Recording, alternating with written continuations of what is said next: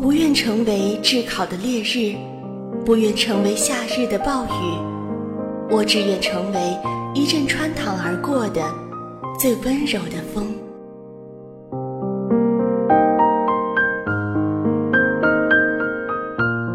这里是陌生人广播，能给你的小惊喜与耳边的温暖，我是苍兰，欢迎您的收听。感谢策划编辑麦麦，原文作者杨美味的支持。耳朵爱剧场之温柔的风穿堂过，为您倾情呈现。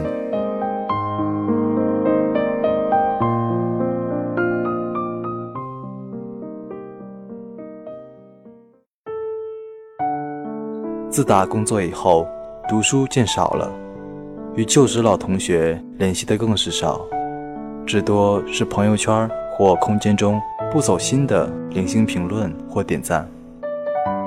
最近朋友圈里不知道为何流行起来发老朋友的旧照，那些照片带着不合时宜的夸张打扮，或土气，或浮夸，或青涩，或叛逆，或傻气。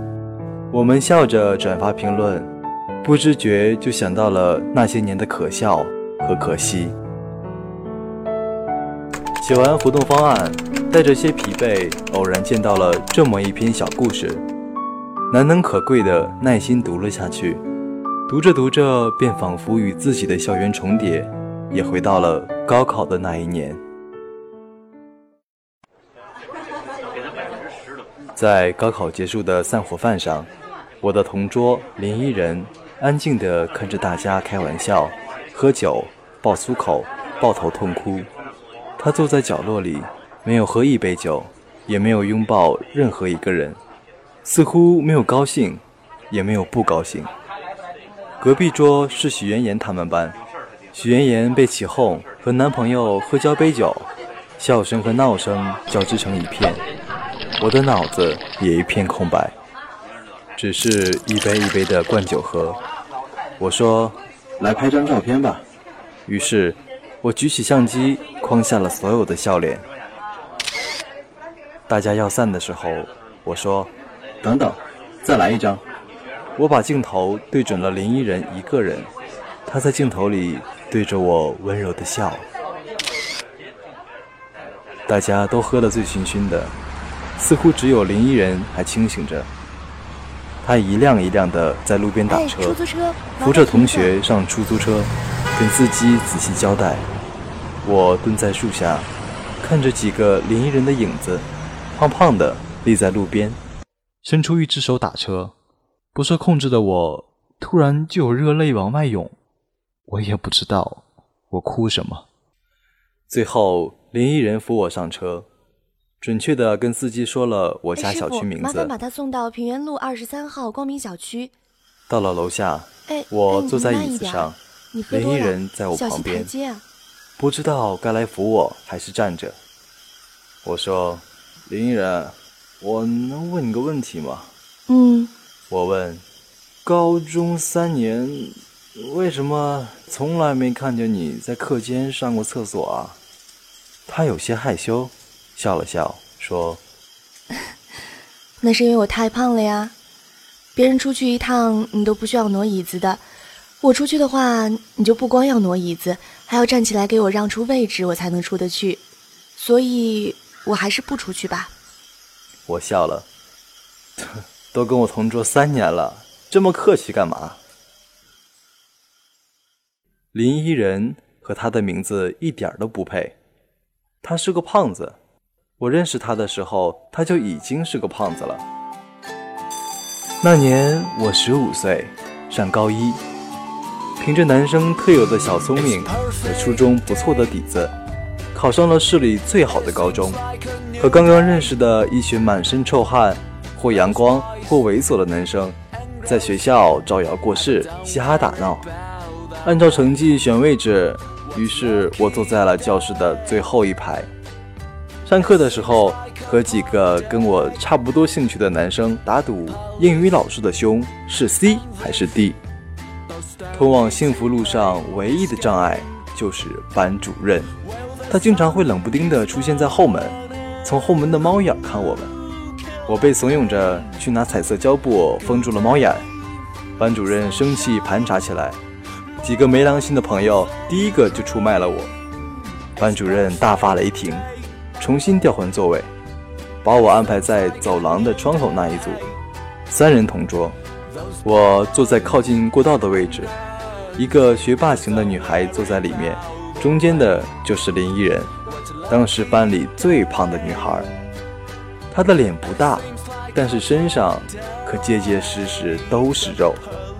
她也是一个土得像刚刚从解放前走出来的女生，打扮却像一个中年妇女，头发永远扎成马尾或盘在头上，一个夏天就几件 T 恤翻来覆去的穿，夏天也从来没有穿过短裤，都是大地色系的休闲裤和牛仔裤，再加上普通的运动鞋，冬天就在外面裹上棉袄或者羽绒服，和球没什么两样。衣服永远是绷在身上，跑步的时候都迈不开步子。我几乎不跟他说话，即使说话也基本上都是问句，比如老师刚刚来过没，讲了哪一页，这章学过了吗，诸如此类。他也从来不主动找我说话，倒是跟旁边的女生还蛮聊得来，有时候两个人就趴在桌子上说些悄悄话，然后两个人头靠在一起偷偷地笑。他来得比我早，走得比我晚，甚至连下课的时候都没见他去过厕所，这点一直是我心里的一个疑惑。但是那个时候我可没空去解开这个疑惑，也懒得去理他，因为我的心里满满的都是许妍妍。许妍妍是一个特别好看的女生，眼睛不大，但是一笑就弯弯的亮晶晶的，鼻子也小巧，唇红齿白，皮肤上没有一点瑕疵，留着中发，巴掌大的小脸，还有一颗小小的虎牙。我第一次跟林依人的正常对话是从一节出糗的英语课上开始的。我正在笔记本上乱写乱画，结果不幸中招。杨少峰，为什么没有交英语作业？我落在家里了。这种招数从我念书到现在用了很多次，一般得到的答案都是下次带来或者下次注意，可是结果……那行，给你10分钟，回去拿吧。啊，我家蛮远的。你家不就住学校对面吗？上次你爸见到我还跟我打招呼，让我特别关照一下你。赶紧回去拿。老师，我好像带了啊，我再找找。我把桌子盖掀起来，开始慢腾腾的一本一本的翻，嘴里还自言自语。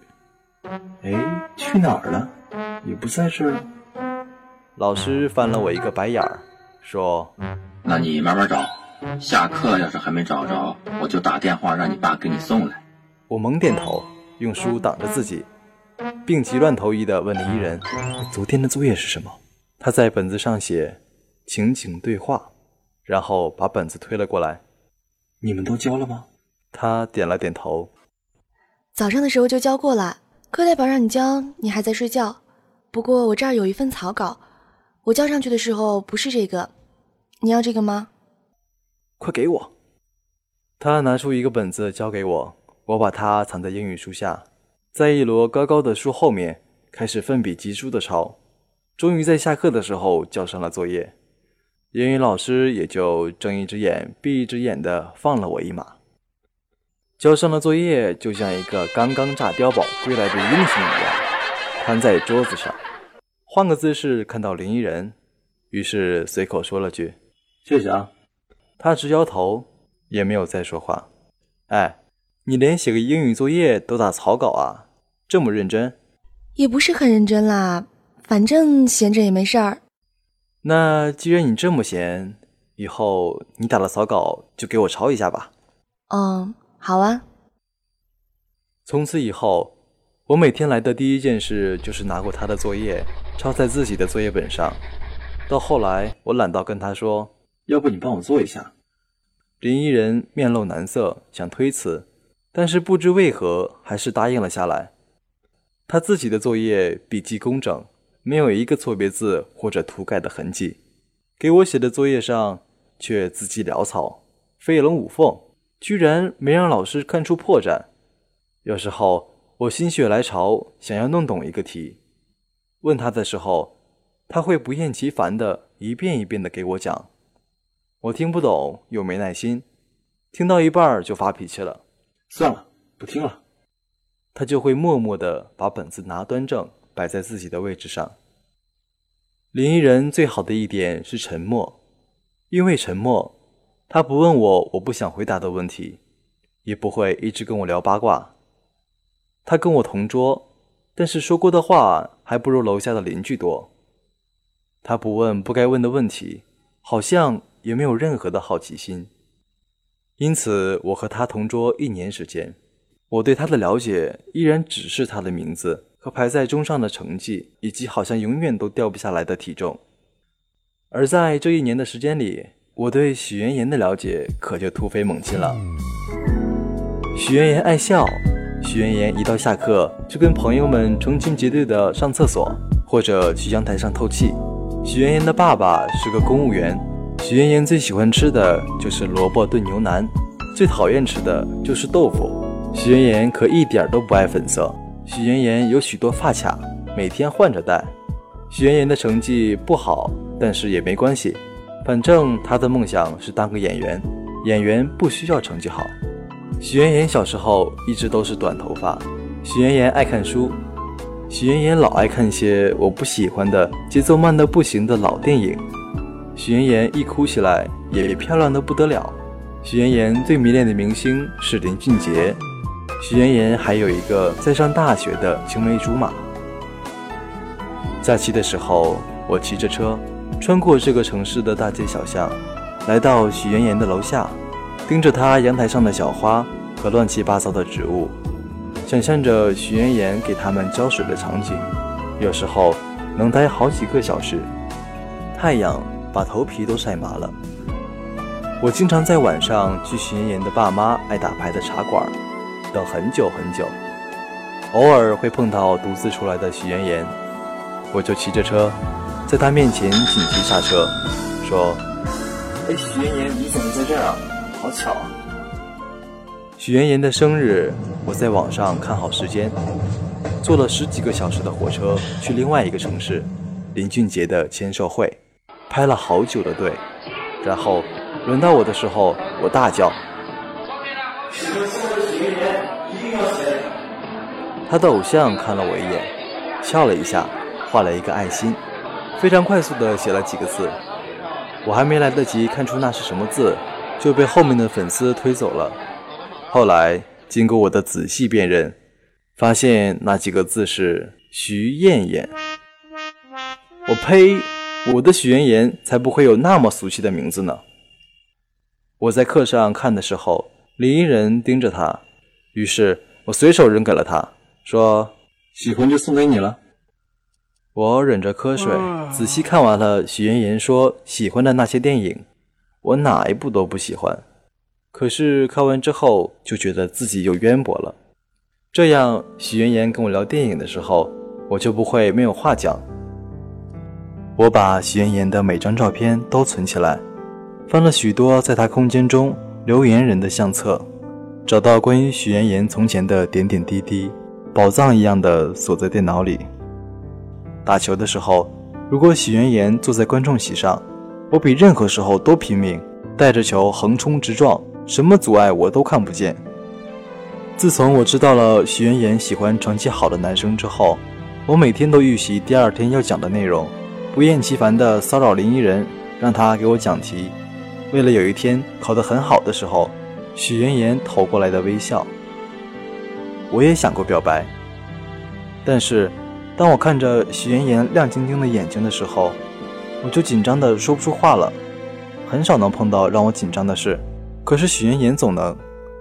要是追根究底的话，大概是许渊言的眼睛太漂亮，漂亮的让人觉得在他面前永远一无所有，永远两手空空。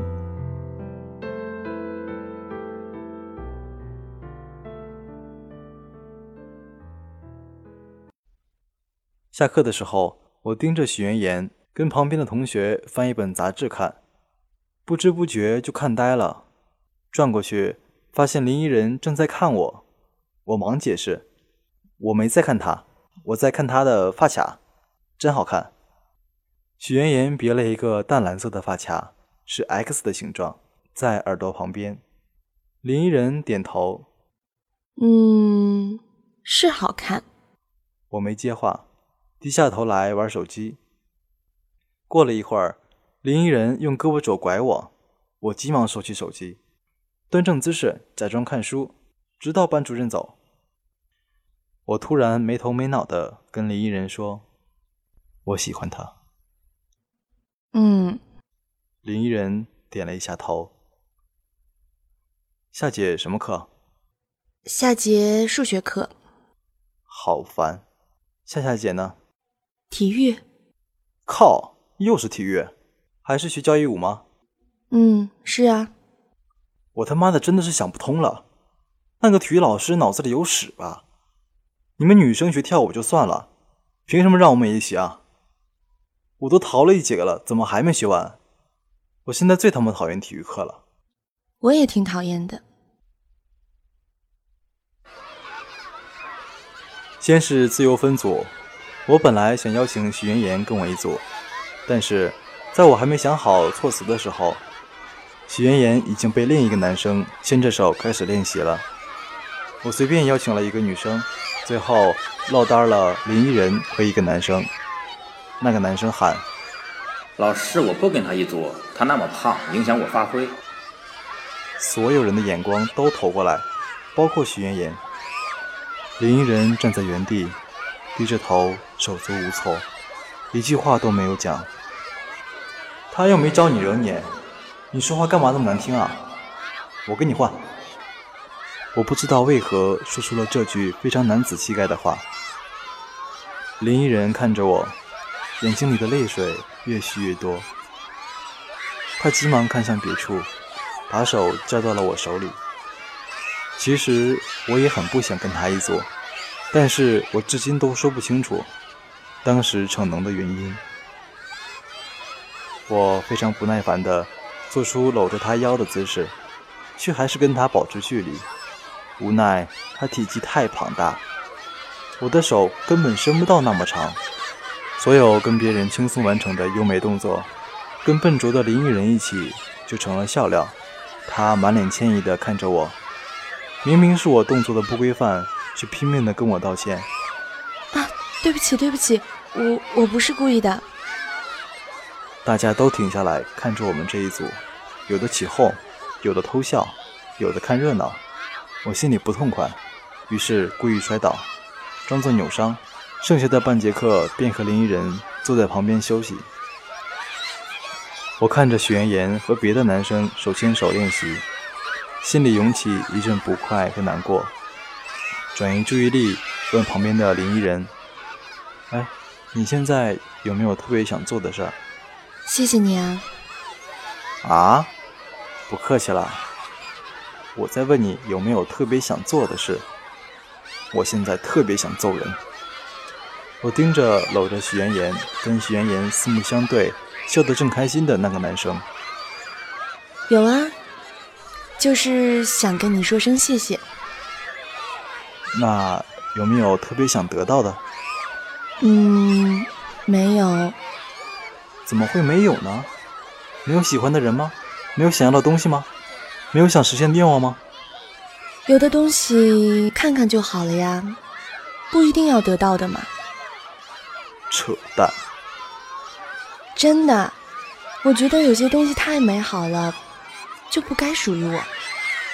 梦想这种事情呢，你就把它定高一点，反正你也不知道会不会实现，就定得大一点，实不实现都以后再说。算了，我打赌你的梦想一定很无趣。”“我其实想做个老师。”“得了吧，这又不是小学作文。”“我是真的想做个老师。”我暗自摇了摇头。林依人，的确是跟许渊岩不能比，连梦想都这么无聊暗淡。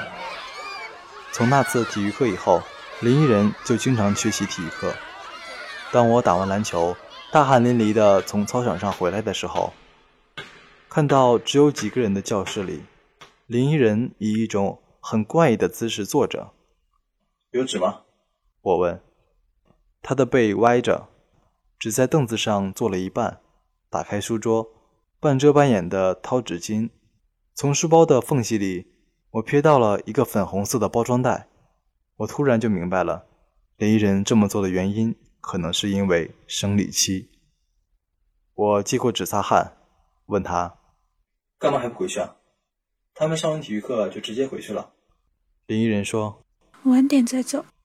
我点点头，把校服拉链一拉，篮球往桌子底下一放，就从后面走出教室。下午的教室没有开灯，林依人的背影看着依旧是一种很扭曲的姿势。我看着他的背影又折了回去，把校服扔给他。我家停水了，帮我洗洗吧。林依人一脸惊讶，还没反应过来。我欠过一脚闻了闻。不要因为衣服上的男人味儿而爱上我哟，我要求可是很高的，快点去吃饭吧。我转身离去，顿时在心里遗憾，刚刚是没有摄像机在拍，要是有摄像机的话，我分分钟电视剧男主角呀，英俊潇洒，帅气还体贴。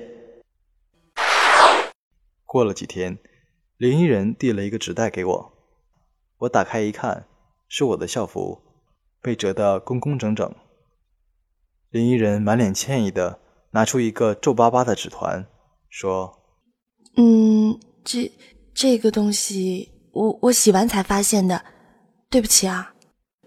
我通过背面被水浸湿的印记，隐隐约约看见几个字，顿时明白了，这是当时被我写废的情书。我说既然觉得抱歉，就重新再给我写一份呗。可是我没看过，我不知道里面的内容。情书会写不？林依人摇了摇头。我说没关系，你就当是给你喜欢的人写，不要出现性别就好了，后面的我再看着办。我正在研究试卷上的红叉的时候，林依人推来一个信封，淡绿色的花纹。我大喜，拆开一看，这感天动地的文采，加上我这个帅得惨绝人寰的长相，许渊言还不非我莫属，哈哈哈哈！我在心里仰天长啸。我躲在被子里，借着手机的光，看着那封情书，一个字一个字的编辑，然后发送给了许渊言。接下来就是漫长又煎熬的等待。我联想了很多种回复。如果拒绝的话，我应该怎么说？如果答应的话，我接下来要带许渊言去哪里约会？我把屏幕按亮了一次又一次，但是却没有收到任何回复。许渊言没有理我。第二天我没去上学，装病赖在床上，说自己要死了，谁都懒得理。实际上我也觉得我真的快要死了。手机滴滴地响，我急忙从枕头下掏出手机，却立马失望了，是林依人发来的。他问老师现在要收分科的志愿书了，你的交了没？我回他你帮我写一张，我选理。我决心去找许妍妍。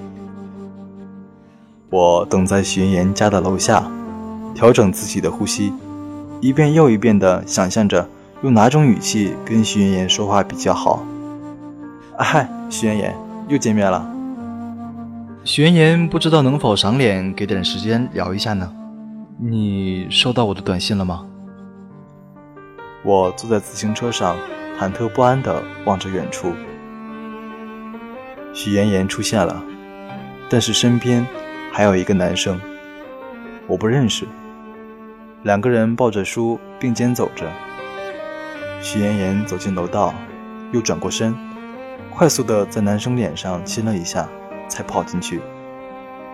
我愣在原地，觉得时间都静止了。反应过来的第一件事就是骑着车逃离这个地方。我一手把着龙头，一手抹着根本就擦不干净的泪水，那一天，我觉得生命里所有的难过和挫折都找到了我。由于快分科考试了，班上的气氛很紧张，我却浑浑噩噩地发了一上午的呆，满脑子都是许渊言在那个男生脸上留下的吻。林依人把习题本推了过来，说：“哎，上次你问的那个题，我找到了一个更简单的方法，你来看看啊。”我把书往桌子上一摔，转过头趴在桌子上，我不想听，你别烦我。林依人没有再说话，但是我依然能在我的后背上感觉到他的目光。我更加不耐烦，转过身，冲他大声说：“你以后别烦我行不行？谁稀罕你给我讲题啊？你以为所有人都跟你一样爱考第一吗？你做你的好学生，你管我干嘛？我成绩好不好跟你有半毛钱关系啊？”林依人看着我，眼神里写满了失望。他说：“你别这样，你别这样好吗？”那你想我怎么样啊？你以为你帮了我几次，你就能对我指手画脚了吗？你以为你是我同桌，你就能足够了解我吗？别高看自己了好不好？你以为你谁啊？轮得到你对我发号施令吗？林依人把习题本收回去，抿了抿嘴，转过来看我。我只是想跟你说，如果你一无所长，脑子里什么东西都没有，你以后还是会碰到无数个许妍妍，但是你还是一个都抓不住。我愣在原地，像是闷生生地吃了一记拳头，一句反驳的话都说不出来。我没想过一向沉默的林依人会顶撞我，也没想过他会如此否定我，虽然他说的是我并不想承认的事实，但是细想，对我抱有希望并且不耐烦的也就林依人一个。世界上有那么多人这么对我的，偏偏不是许妍妍。她像一把刀子，我用它来搅动我的心，虽然痛，但是却乐此不疲。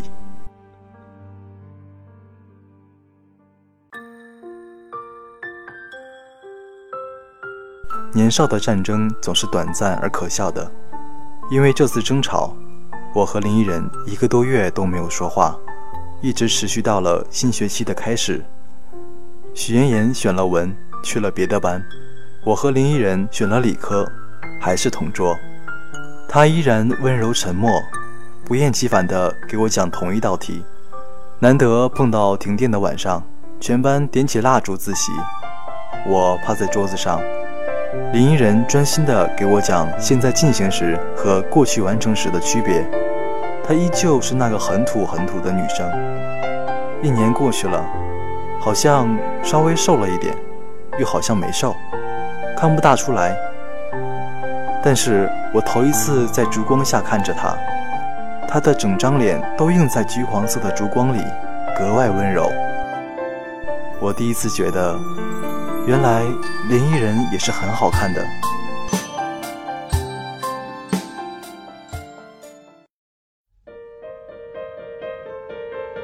分科后一学期，许妍妍又换了男朋友，对象不是她的青梅竹马，而是另外一个班的学习委员。我听到这个消息，又沉默了几天。走在斑驳的树影下，想起关于许妍妍的点点滴滴，把眼泪抹干净，不知不觉走到了许妍妍的班级外面，看到她听着歌，利用课间的10分钟跟那个男生在阳台上说着话。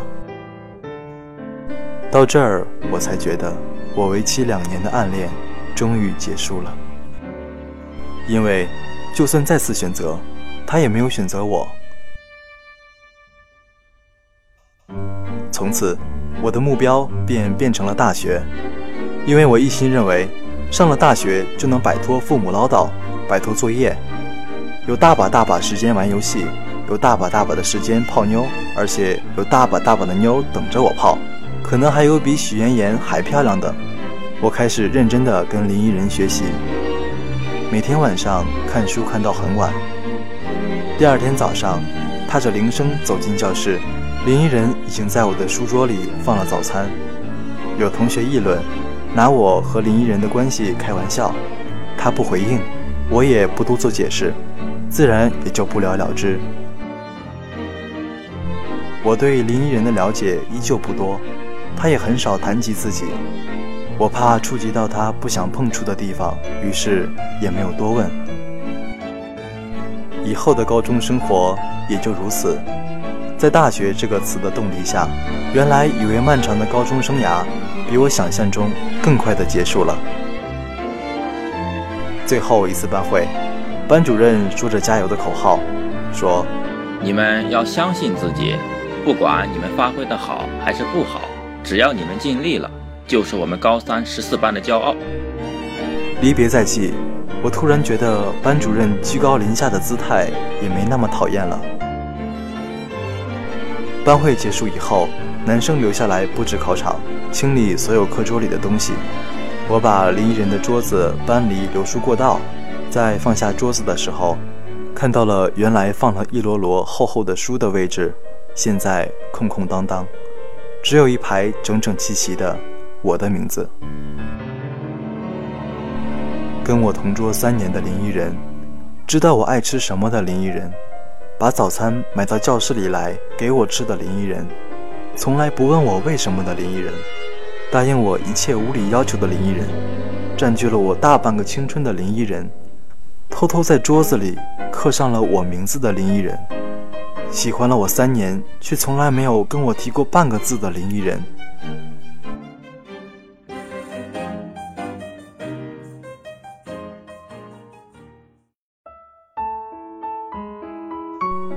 在高考结束的散伙饭后，我还问了林依人一个问题，喜欢一个人的话应该告诉他吗？我觉得如果他也喜欢你，那就告诉他，如果他不会喜欢你，就一辈子都不要讲。那如果是你很喜欢很喜欢的呢？我小时候啊，有个洋娃娃，我特别喜欢她，因为她特别漂亮，我每天都会带着她出去玩，睡觉也要抱着才能睡着。但是有一天，楼下的一个小姑娘问我，能不能把洋娃娃给她玩一会儿。那个小女孩又干净又甜美，我就把洋娃娃给她玩了，但是我却再也没有问她要回来，因为我觉得洋娃娃跟她才配。美好的东西总是要配美好的人才对嘛，这个道理我小时候就懂了。这个奖励给你，哈哈，看你的记性。我布置考场的时候捡到的，我把手伸进口袋拿出来，然后摊开手心里安静地躺着一个发卡，淡蓝色的 X 的形状，我当初称赞徐妍妍头上的那个一模一样的发卡。我又把手握住再摊开，而且我想告诉你，你配得上。他接过去说道，谢谢啊。我和林依人去了不同的城市，念完大学以后，我去了一个更大的城市发展。同学聚会，我搜寻了一圈，没看到林依人，却看到了许妍妍。我和许妍妍已经多年未见，她很早就嫁人了，她还是像当年那么漂亮。我倒了一杯酒给她，你好歹拒绝一下我，让我彻底死心啊。她问，什么拒绝？我说，我给你发的告白短信啊。哈哈，我在被子里编辑了好久，结果一个标点符号你都没回我。她一脸诧异，告白短信？我没有收到呀，我还说你后来怎么都不找我了呢。我愣了一下，唉，原来没收到啊。他认真地点了一下头。林依人没来，他很少用社交网站，不传自己的照片，不写心得，也没有微博。可是我知道他已经瘦了很多，变成了真正的依人，做了英语老师，在当初我们念书的那所学校。他们说他碰巧赶上参加研讨会，所以来不了。我不停询问，林依人真的不来了吗？大家调侃，看林依人没来你失望的那样。果真年轻时候的恋情才是最珍贵的。我从没喜欢过林依人，而我的青春里到处都是林依人。晚上回家以后，我翻箱倒柜找出了当初林依人替我写的那封情书。我不想说第一次见到你就喜欢这么俗气的话，尽管这是事实。我不想说想照顾你与你度过余生这么虚假的话，尽管这是事实。我不想说我真诚地爱着你胜过我自己那么自大的话，尽管这也是事实。我只是想在此时此刻告诉你，我不嫉妒你爱的人，我不奢求不会发生的结果，我不拒绝你的任何一个请求，我甚至不想告诉你我爱你，如果我不能成为那个让你欢笑的人。我不愿成为炙烤的烈日，不愿成为夏日的暴雨，我只愿成为一阵穿堂而过的最温柔的风。我不想做骄傲昂贵的金骏眉，我也不想成为凉爽透顶的雪碧，我只愿成为静静等候你的那杯温热的白水。你站在桥上看风景，看风景的人在楼上看你。我不愿成为那风景，也不会成为那个人，我只愿成为支撑起你的那座桥。不一定要得到的嘛。扯淡。真的，我觉得有些东西太美好了，就不该属于我。喜欢一个人的话，应该告诉他吗？我觉得，如果他也喜欢你，那就告诉他；如果他不会喜欢你，就一辈子都不要讲。那如果是你很喜欢。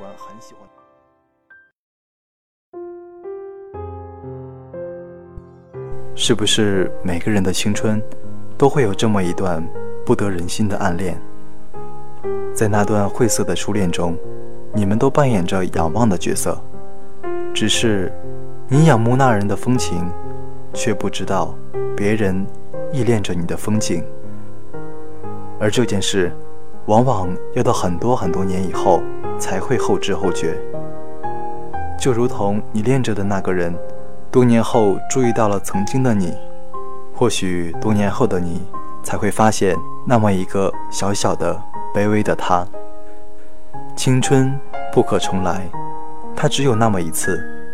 它不仅记录着你的傻和痴，记录着你们彼此的错过、失望、伤怀，也记录下了那不经意的温暖和不可磨灭的恋恋风情。待到那天你翻开青春的纪念册，你会不会想起那样一个他？而此时此刻的你，有没有一些埋藏多年的话想对他说呢？我只想说，若你还是独自一人，趁我们未老，一切都还来得及。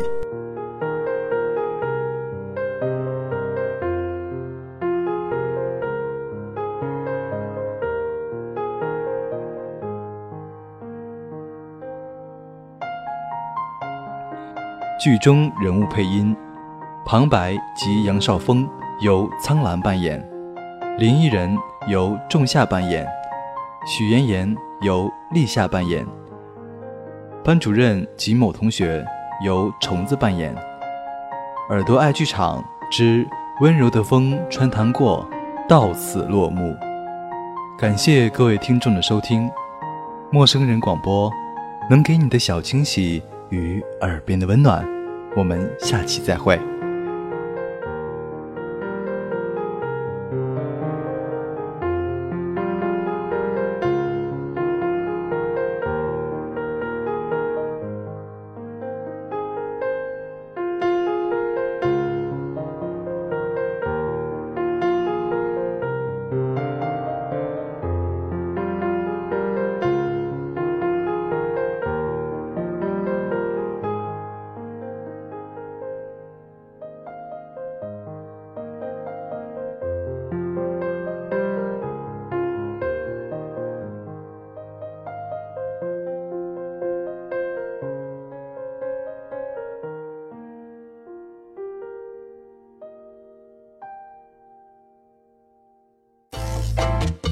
欢迎关注陌生人微信公众平台，添加微信号 mmoofm 或搜索陌生人，声音的声不是生孩子的声，获取帮助，订阅播客，互动交流，收听最新节目，进入微社区论坛，参与话题征集，活动与福利都在或只在陌生人微信公众平台，老少皆宜，男女通吃，请放心关注吧。